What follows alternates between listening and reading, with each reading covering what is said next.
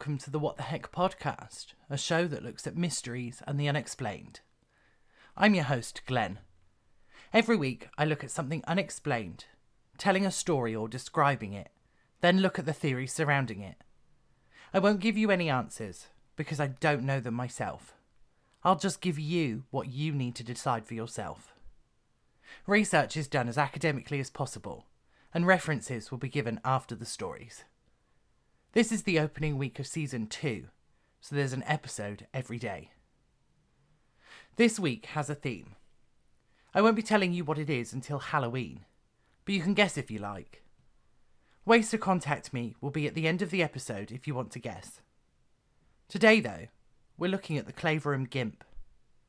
Yes, you heard that correctly. The Claverham Gimp.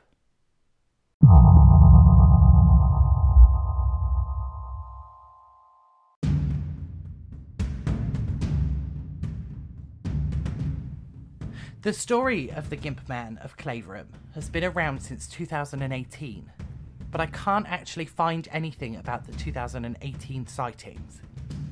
The first sighting I could find was from two thousand nineteen, which is really where the story begins. In two thousand nineteen, the village of Claverham was shocked to discover that someone was wandering around the village in a disguise.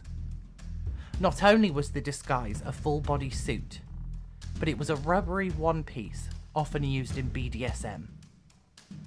On July eleventh, a woman had a terrifying encounter with the individual. She had been walking down one of the village lanes when she spotted someone running towards her in the black suit. She said that he had come close, grunting and breathing heavily before fleeing the lane and leaving her terrified. Police were called to the lane and employed sniffer dogs and a helicopter to search for the culprit, but nothing was found. In a statement, they said that it wasn't the first report of a person jumping out at people in the area. The woman spoke to the B B C, saying that the experience had affected her greatly and that she wouldn't be able to forgive herself if she didn't say anything and something happened. She described the events that happened and said that she had her phone out already and had opened her camera app after spotting something strange at the side of the lane. She had the torch on her phone on so that she could see and saw the person coming towards her, so she took a photo. She said that the person was a man and that he was touching his groin, breathing heavily and grunting at her. She tried to step away from him, but by the time that she managed to move, the man was right in front of her and took another step forwards. She froze from fear and believed that she was going to be attacked. Instead of trying to run, she attempted to force him away, pushing him away and screaming at him. The man eventually stepped backwards and then began to run backwards towards the main road. A police spokesman said that they were aware of reports of a man acting suspicious in the area. They were keeping an open mind about the motives for the incidents, but believed that the culprit was deliberately attempting to cause alarm for the men and women that he was approaching. Nobody had been hurt by the man, but the police understood the distress that the attacks were causing. They increased police presence in the Claverham and Yatton areas to reassure the public and attempt to apprehend the man. Almost a week later, a man in his twenties was arrested on suspicion of indecency. However, nothing was pinned to him, and the culprit, named the Gimp, wasn't officially caught in two thousand nineteen.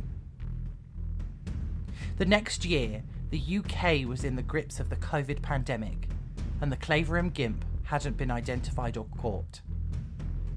He didn't make an appearance in twenty twenty, but in twenty twenty-one, just after the U K government removed all restrictions that they had placed the year before, the Gimp reappeared. Once again in Claverham, the man had been spotted looking through the windows of a couple. He hadn't been described, but news travelled quickly. One woman reported that even her children were saying that it had been the Gimp. The victim from two thousand nineteen had heard about the sightings and said that she had felt the same panic and anxiety that she had felt after her encounter with the Gimp.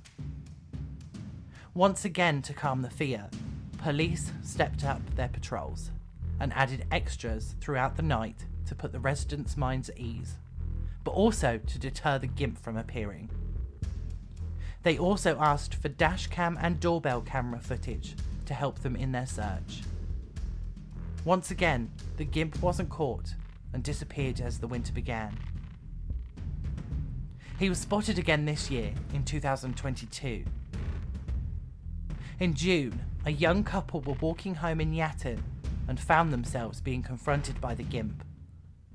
He appeared seemingly from nowhere and terrified the couple, who ran home. The encounter reopened the investigations from twenty twenty-one and two thousand nineteen. The couple said that they had been walking near a roundabout when they spotted something there.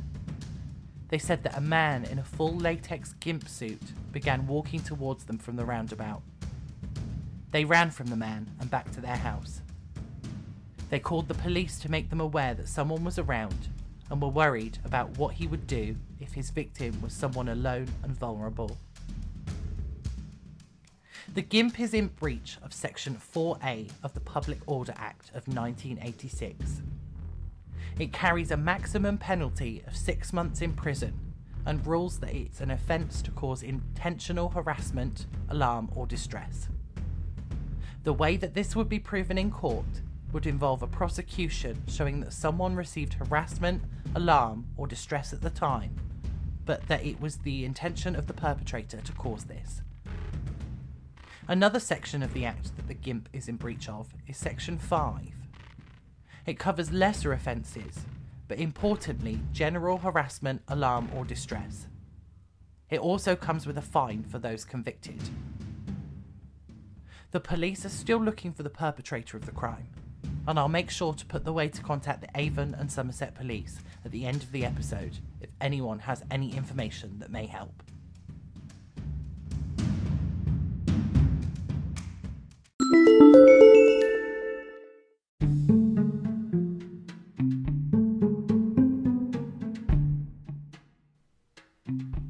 The Gimp Man has never officially been caught, and although someone has been arrested under suspicion of the offences, I can't actually find any theories about who he might be. It's quite odd. I think there are a few possibilities as to who the man may be. It could potentially be someone attempting to play a prank on the residents of Yatton and Claverham. However, the amount of fear and panic he has caused stops it from being a prank, really. This is probably the most likely option, because there isn't any evidence that he planned on anything else at all. The other option for what he's doing is that he is actually performing some kind of sexual act just by terrifying these people. I want to think that it's just for him, since the first victim wasn't actually assaulted, even though he was so close to her. He could have had more nefarious ideas, but there isn't enough to assume that that's the case, although it is still possible.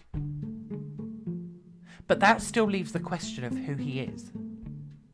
Is he someone from the village or the surrounding area? Does he travel further afield in the middle of the night to strike fear into the people of the area? Is he well known out of the suit? Or could he be someone that people don't really know? We might never find out, but the investigation is recent and ongoing, so he may be identified in the future. For now, though, the Claverham Gimp is unidentified. Somerset and Avon police are still asking for information, so if you know anything or have anything that may help, call one oh one and give the reference fifty-seven of twenty-sixth of June.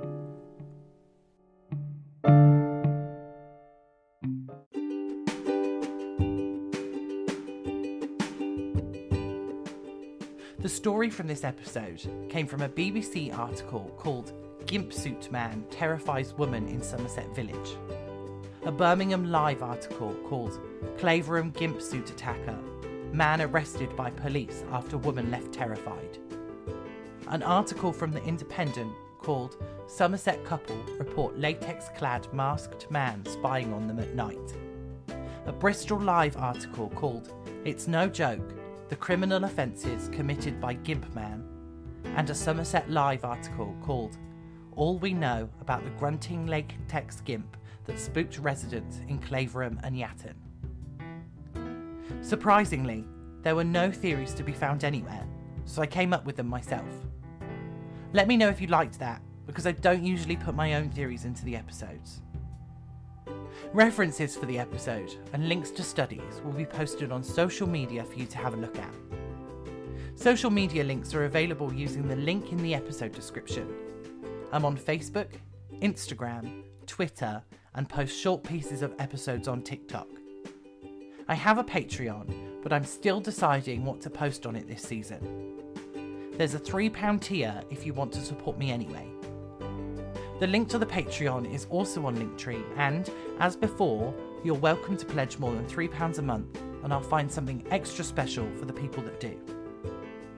My email address is also in the episode description if you want to send me spooky stories, unexplained events, or even mysteries you want me to look at.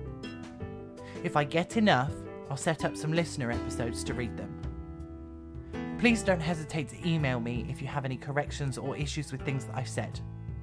Once I've seen the email, I'll make sure to correct myself. The next episode is going to be out tomorrow, and will follow the same theme as today. See if you can figure it out. Remember, there's not long to wait, so hold on until then.